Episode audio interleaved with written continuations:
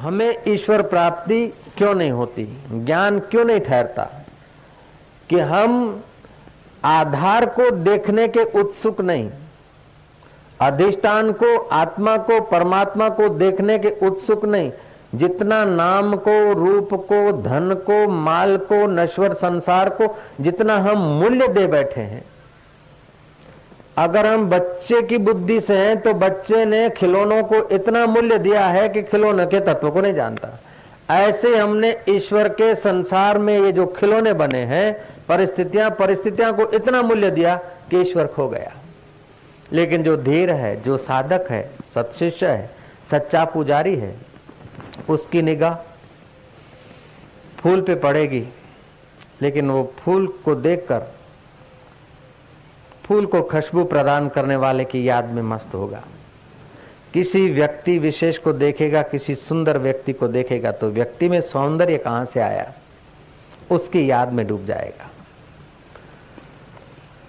मैं पंखा को देख रहा हूं, लाइट को देख रहा हूं, माइक को देख रहा हूं, दिखता मुझे पंखा, लाइट, माइक है और मैं बालक हूं तो पंखे में उलझ जाऊंगा, लाइट में उलझ जाऊंगा, माइक में उलझ जाऊंगा।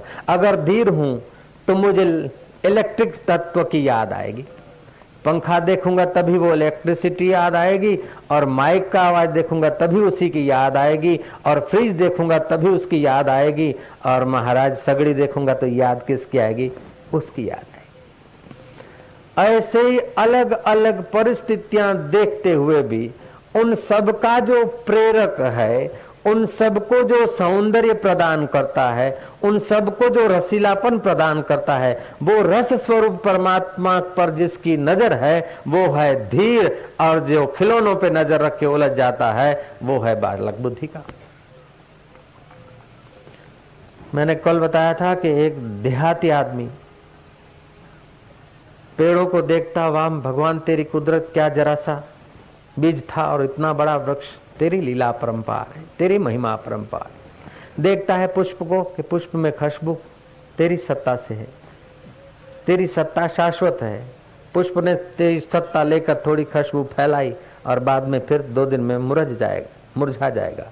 जो बनता है, बिगड़ता है वो है तेरी लीला, और जो सत्ता देता है वो है तू। तो भगवान का प्यारा, जीव जंतरो भेड़ो तू, जल थल में तू ही विराजे, अगन पवन में तू को तू। तो धीर की नजर आधार पर है और अधीर की नजर आधेय पर है। तो नजर से ही जन्म और मरण का, बंधन और मुक्ति का आधार है। ऐसा नहीं कि लंबा चौड़ा होने से आदमी ज्ञानी हो जाता है अथवा काला होने से कोई ज्ञानी होता है, पढ़ लिख ले तो साक्षात्कार होगा या अंगूठा छाप रखे तो साक्षात्कार होगा, नहीं। जिसकी तत्व पर नजर है वो ज्ञानी होता है और जिसकी आकृति पर सत्य बुद्धि है वो अज्ञानी होता है। ब्राह्मी स्थिति प्राप्त कर कार्य रहे ना शेष, मोह कभी ना ठग सके इच्छा नहीं लावलेश। भक्त को कोई अपनी इच्छा नहीं होती है, पूजक को कोई अपनी इच्छा नहीं होनी चाहिए। काम करने में अगर अपनी इच्छा है तो नौकर हो गए, जिस करते उसको सुख पहुंचाने की इच्छा है तो सेवक है, और कोई इच्छा ही नहीं है, इच्छा नहीं है फिर भी निष्प्रयोजन काम नहीं होना चाहिए, ध्यान देना। निष्काम होना चाहिए लेकिन निष्प्रयोजन नहीं होना चाहिए। जिस कार्य से आप अपने करीब जाते हैं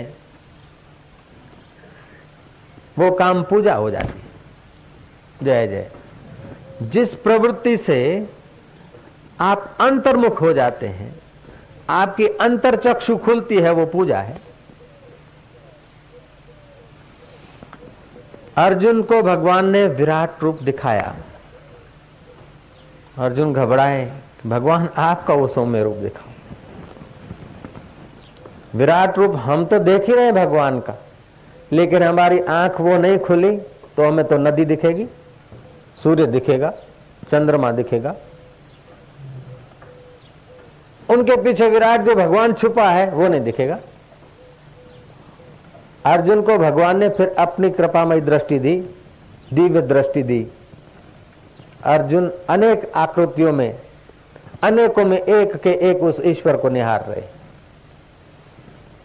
वो चक्षु ज्ञान के चक्षु दिए। ऐसे ही महाराजा दिलीप यज्ञ कर रहे थे। 100 अश्वमेघ यज्ञ करने से आदमी इंद्र बनता है। 99 अश्वमेघ यज्ञ कर चुके थे। 100वें यज्ञ में पूर्ण हो तब 100वें यज्ञ में अश्व को छोड़ा गया और अश्व निर्विघ्न घूम कर आए तब वो 100वां पूरा होता है।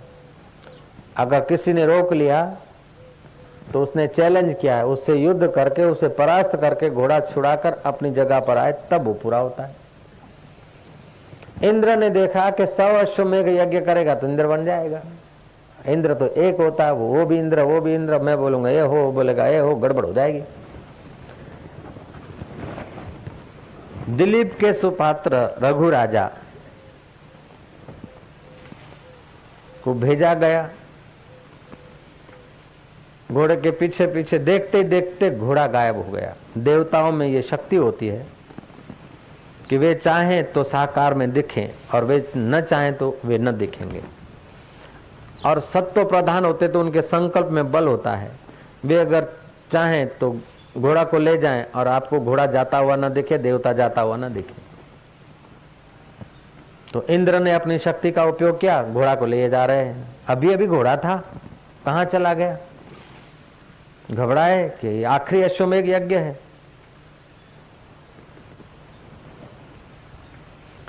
जिस नंदिनी की कृपा से रघु का जन्म हुआ, वहां नंदिनी कामधेनु प्रकट हो गई और उसने गोबर किया, गोमूत्र किया। अब गोमूत्र गंगा जल जितना पवित्र माना जाता है और फिर वो नंदिनी का था।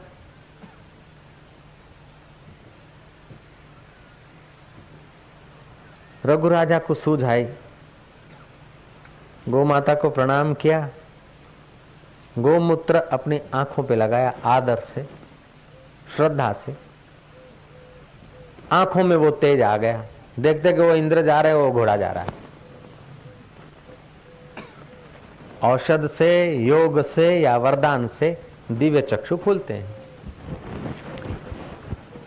कई योगियों की समुद्र पार की दृष्टि खुल जाती है योग से।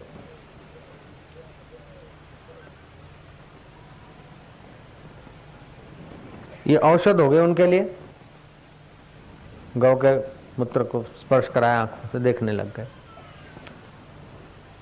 महाभारत की कथा आती है कि संजय को वेदव्यास जी ने दिव्य दृष्टि दे दी। युद्ध के मैदान को धृतराष्ट्र के आगे वर्णन कर रहे थे।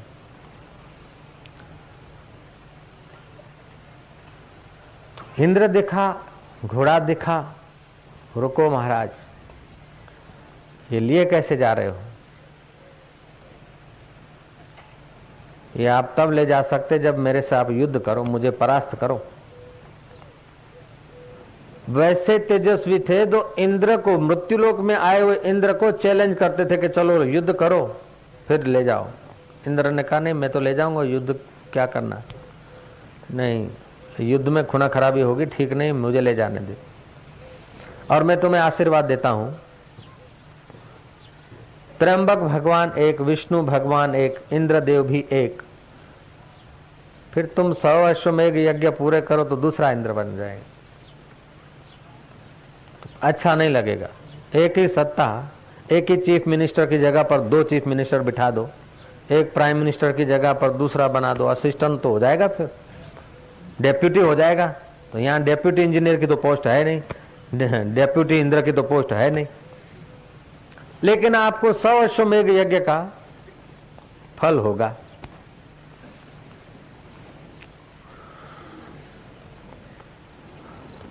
महाराज शतकृत आपके पिता कहलाएंगे दिलीप, कहलाएंगे तो सही, ये बात में मैं सम्मत हूं, लेकिन देखो हम यहाँ खड़े रहते हैं, घोड़ा यहाँ पड़ा रहने दो, आपके आदमी को भेजो और मेरे पिता को खबर दे दे, अगर मेरे पिता सहमत होते हैं तो मैं तुमको जाने दूंगा।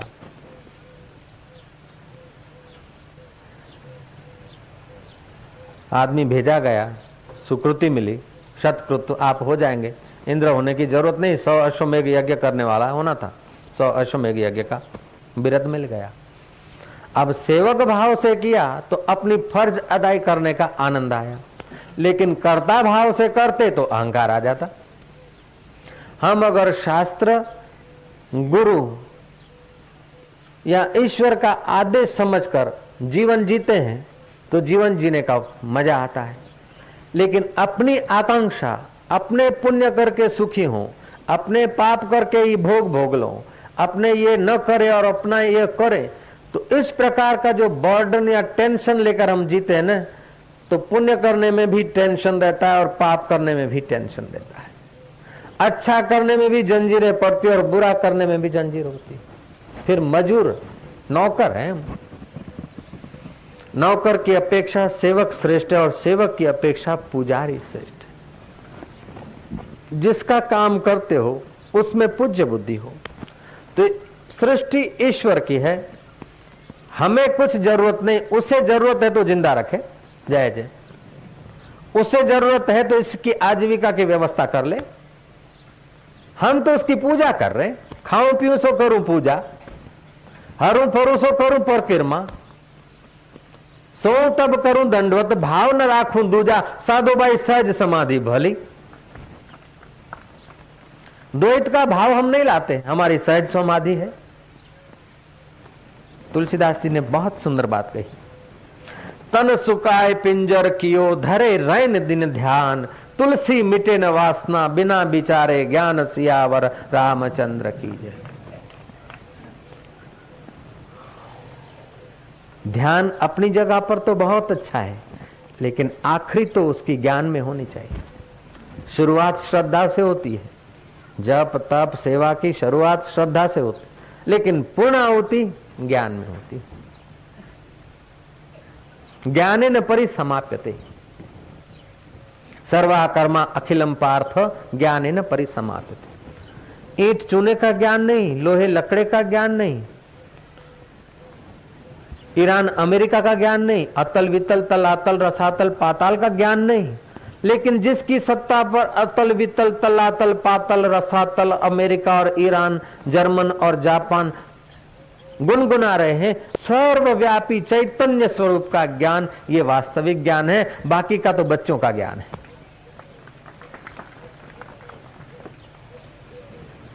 तो जिनको वो वास्तविक ज्ञान होता है, देवम मत्वा हर्ष शोको जहाते त्रेव धैर्यवान। धैर्यवान सच्चिदानंद परमात्मा को जानकर इसी जन्म में हर्ष शोक को त्याग देता है, कृत अकृत, किए हुए न किए हुए, पुण्य या पाप, उसे कभी नहीं संतापते। मैंने पुण्य नहीं किया ऐसा याद करके उसको संताप नहीं होता, मैंने पाप कर डाला ऐसा याद करके उसे संताप नहीं होता। अच्छा, मैंने पाप नहीं किया, मैंने पुण्य किया, हाय रे हाय इतने पुण्य किया, भोगना पड़ेगा सुख, नहीं पुण्य का फल सुख आएगा तो देख लेंगे, दुख आएगा तो देख लेंगे, और वो तो देखने वाले हम अलग है, जिन पर आएगा वो प्रकृति का है, पुण्य भी प्रकृति का है तो सुख भी प्रकृति का है, जिस पर बीतेगा वो भी प्रकृति का है, और पाप भी प्रकृति का है, दुख भी प्रकृति का है, जिस पे बीतेगा वो भी प्रकृति का है, वो अलग खड़ा है अपने आप में। लेकिन अपन लोग क्या करते, अपन लोग अपने को नहीं जानते, और वो प्रकृति का जो अंतःकरण है, शरीर है, और उस पर से जो अच्छा बुरा गुजरता है वो समझते कि हम पर गुजर रहा है।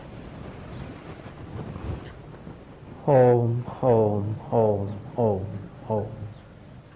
संतोष अमृतम तृप्तानाम, जिस पर भगवान की कृपा होती है,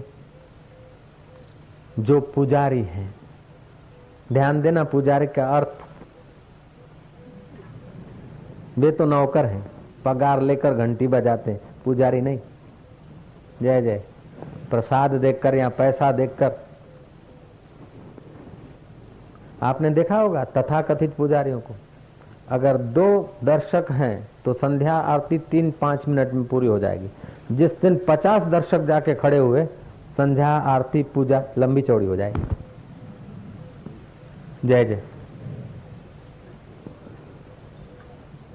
पुजारी का अर्थ है कि पूज्य बुद्धि हो अपने इष्ट में, अपने उस परमात्मा में, अपने आपे में पूज्य बुद्धि हो, वो है पुजारी। आकृति को आदर दो, लेकिन आकृति के पार का जब तक ज्ञान नहीं होगा तत्व ज्ञान का दरवाजा नहीं खुलेगा। ओम ओम ओम ओम।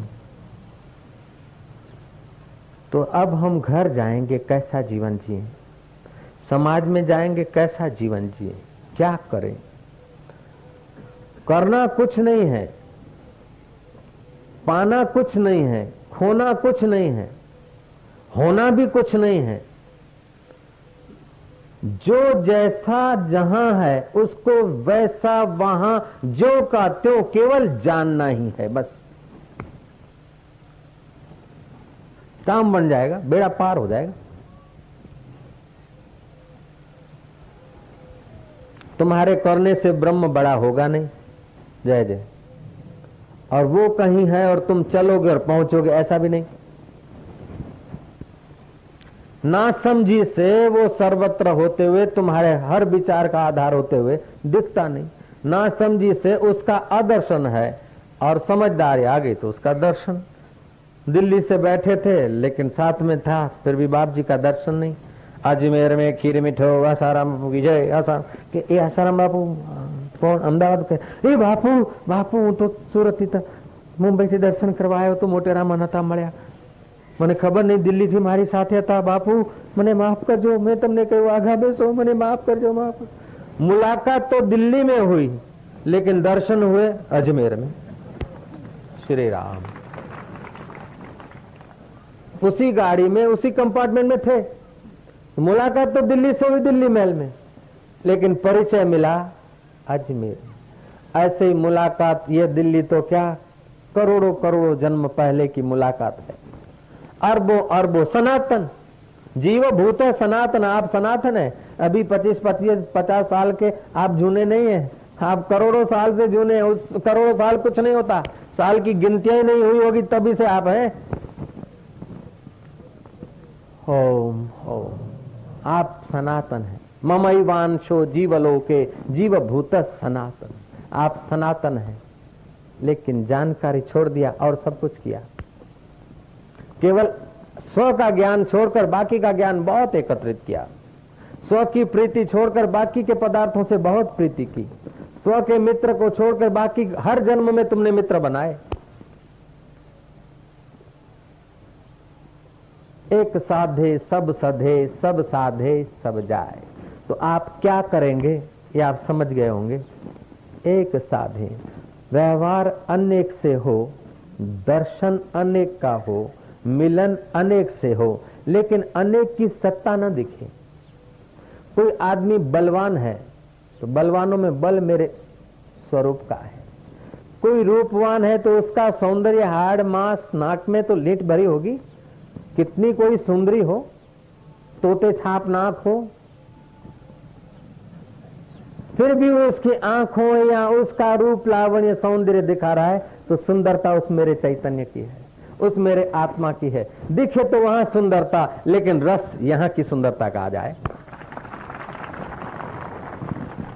दिखे तो कश्मीर के फूल कश्मीर में, लेकिन उसको सत्ता देने वाला वो सर्वसाक्षी सर्वनियता हरिओम सत्सत बीजू बधु गपसप। कोई हाल मस्त, कोई माल मस्त, कोई तूती मैना सुए में, कोई खान मस्त पहरान मस्त, कोई राग रगीनी दोहे में। आए है कितना बढ़िया गाता है, आए है आए है। और एक गाता क्या है, वो बेचारा ढांचा मात्र है, रस उसका टपक रहा है और वो यहाँ है। यही गोतले उसमें नहीं मिलेगा। कोई हाल मस्त ऐसी ऐसी हालत में कि अपने भी ऐसा हो जाए।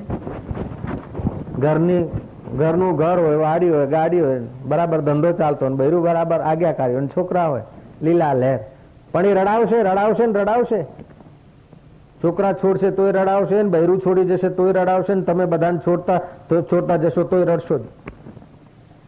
અગર આકૃતિ મેં ટિક કર આપને સુખ કી વાંછા કી, સમજો दुर्भाग्य चालू हो गया.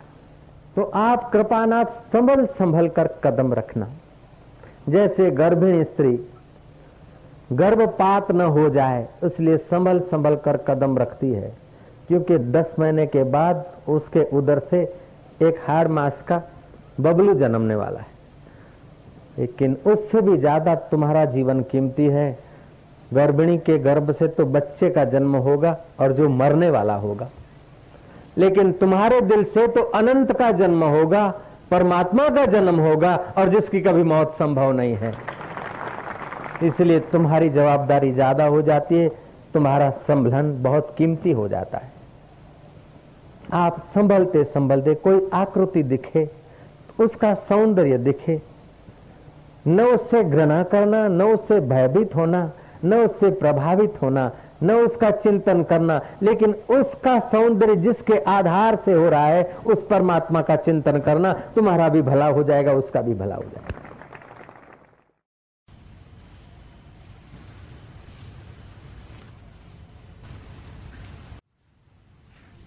ईश कृपा बिन गुरु नहीं, गुरु बिना नहीं ज्ञान,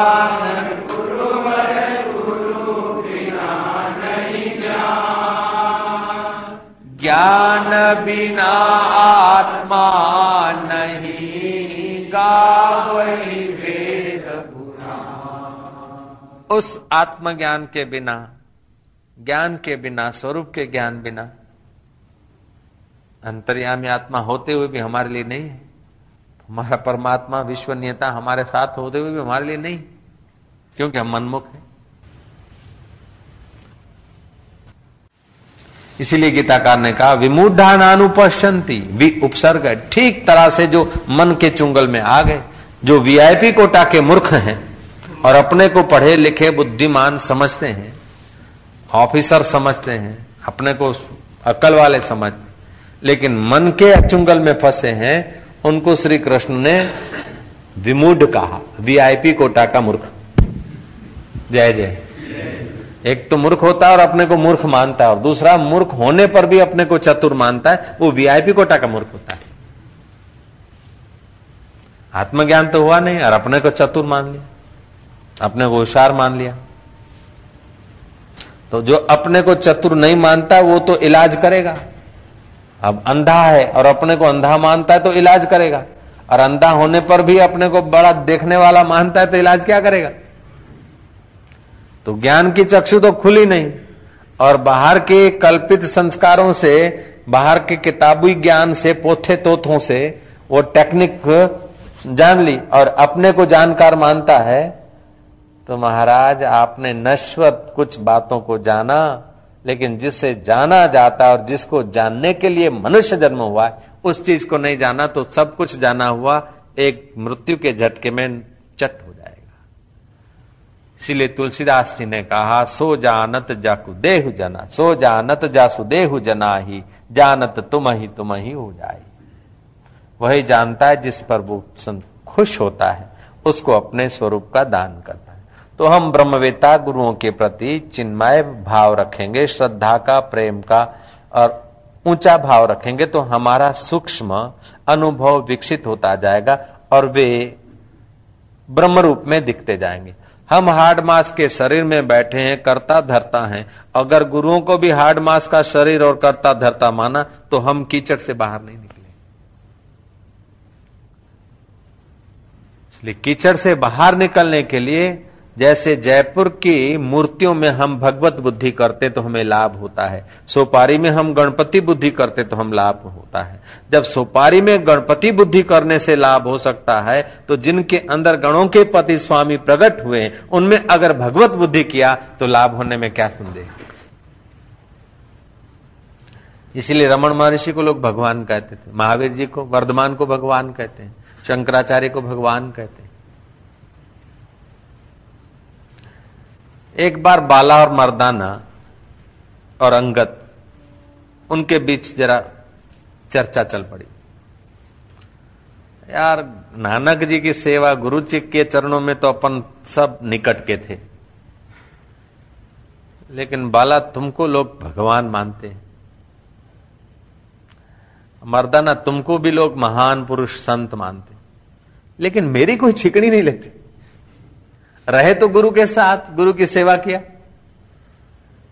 बाला ने पूछा, तू गुरु जी को क्या मानते? बोले, मैं गुरु जी को मानता था कि अच्छे इंसान है, लेकिन कभी कभी वो डांटते थे या ऐसा वैसा करते थे तो लगता था कि हमारा ही नाक काट करते हैं, कभी ऐसा कभी ऐसा। बोले, तू गुरु को कभी ऐसा कभी वैसा मानता है, उसीलिए लोगों की नजर में तू कभी ऐसा और कभी ऐसा रहता है। मर्दाना से पूछा, तू गुरु को क्या मानते? बोले, हम गुरु जी को महापुरुष संत, सब देवों से, सब श्रेष्ठ पुरुषों से, सब गंधर्वों किन्नरों से श्रेष्ठ ओ भगवत रूप, हम अपने गुरु को महापुरुष मानते थे संत। बोले, उसीलिए लोग तेरे को महापुरुष मानते। बोले, तो आपको? कि बोले, हम तो गुरु को बस गुरुदेव मानते थे, गुरु ब्रह्मा गुरु विष्णु गुरुदेव महेश्वरा, गुरु साक्षात पर ब्रह्मा, ब्रह्मा विष्णु महेश तो एक एक गुण में है, लेकिन हमारे गुरु गुणातीत पर ब्रह्म है, हम ऐसा मानते थे, उसीलिए लोग भी हमको ऐसा ही मानते।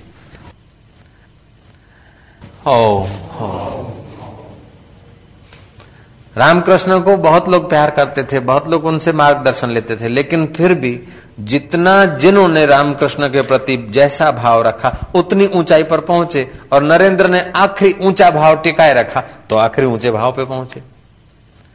सीधा बात है कि सूर्यनारायण तो वही के वही है, लेकिन आप पत्थर की शिला पर देखो तो उसका अपना प्रभाव होगा, और पाटिये पर फाइबर पर अपना प्रभाव होगा, एक साधारण कांच पर अपना प्रभाव होगा, और विशेष कांच पर प्रतिबिंब पड़ेगा, और दूसरी जगह भी सूर्य की किरण पहुंचेंगे, रिफ्लेक्स पड़ेगा, लेकिन बिलोरी कांच है तो वहां अग्नि पैदा कर देगा। तो क्या सूरज रागद्वेष करते हैं क्या? नहीं। कोई पत्थर है, कोई चट्टान है, कोई पाटिया है, कोई कांच है, कोई बिलोरी कांच। ऐसे गुरु रूपी सूर्य तो वही के वही होते हैं। हम लोग कोई पाटिया जैसे, कोई शिला जैसे, कोई ठीकरे जैसे, कोई कैसे, इसीलिए ऐसा हो जाता है। ओम ओम। हाथ में दे रहे हैं ज्ञान, और चलते जाओ, जहां भी जाओ उजाला होता जाए। ये अगर समझ है तो जहां भी जाओ तो उजाला ही।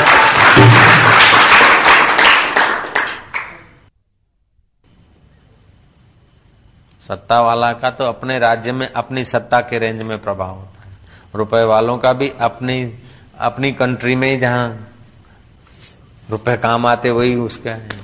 लेकिन ज्ञान की मशाल तो इस देश में, परदेश में, और महाराज इंद्रलोक में, और किसी लोकांतर में चले जाओ, अपना ज्ञान और अपनी समझ है न, तो दुख भाग जाएगा दूर से ही, अंधारा भाग जाएगा। ज्ञान की मशाल जलाते नहीं, लेकिन तुम्हें साथ में देते हैं, और मशालें छूट जाती। ये ज्ञान की मशाल ऐसी भर देते हंसते खेलते कि तुम छोड़ना चाहो तभी नहीं छूट सकती, ऐसे ढंग से भर देते, ऐसे फिट कर देते। क्योंकि सुना हुआ, आदर से सुना हुआ अथवा अनादर से सुना हुआ संस्कार कभी न कभी काम देता है। ऐसा नहीं कि हम सत्संग सुना उतनी देर हमको पुण्य हुआ या उतना ज्ञान हो गया, लेकिन जीवन के जब दुखद प्रसंग आते हैं या आकर्षित प्रसंग आते हैं, उस समय कथा के दो शब्द याद आते तो हम बच निकलते। सत्संग जैसा और महान हितैषी रक्षक हमारा विश्व में कोई नहीं हो सकता। और सत्संग वही है कि सत्पुरुष जो ब्रह्मवेता है, उनमें गुरु बुद्धि हो, और उनके वचन ही हमारे लिए सत्संग हो सकते हैं। दूसरों के वचन हमारे लिए कथा हो जाता है, कथन हो जाता है। जिनके प्रति हमारी गुरु बुद्धि है और वो ब्रह्मवेता है, उनके वचन हमारे लिए सत्संग हो जाता है, और वचन हमारे लिए कथा वार्ता हो जाएगा। इसीलिए कबीर जी ने कहा, तीर्थ नाये एक फल, तीर्थों में स्नान करने से पुण्य होता है, एक फल। संत मिले फल चार, अगर कोई संत है, हम उनको संत मानते, महापुरुष मानते हैं, तो धर्म अर्थ काम और मोक्ष चार फल होंगे। लेकिन वही श्रेष्ठ ब्रह्मवेता अगर हमारे सदगुरु हैं तो हमको अनंत फल मिलेगा। तीर्थ नाय एक फल, संत मिले फल चार, सदगुरु मिले अनंत फल, कहत कबीर विचार। अनंत फल, जिस फल का अंत नहीं होता उसे अनंत कहा जाता है। तकदीर न कह सांडोह करे, शलकेर गुरुन खाथे न परे। ये मुकद्दर तू रुपए पैसे छीन ले, मकान दुकान छीन ले, लेकिन किसी सत शिष्य से सदगुरु मत छीनना। बस जिसने सदगुरु का त्याग करके विश्व विख्याति पाली, जिसने सदगुरु चरण त्याग करके दुनिया भर के लोगों की कृपा पाली, सचमुच वो विशेष कृपा का पात्र है, अभागा है। हम हमारे सदगुरु की कृपा छोड़ के हजार हजार लोगों की कृपा पाते घूमते तो न घर के रहते न घाट के रहते। विवेकानंद अपने सदगुरु की कृपा छोड़कर और जगह घुटने टेकते रहते तो अभी विवेकानंद के नाम से नहीं होते।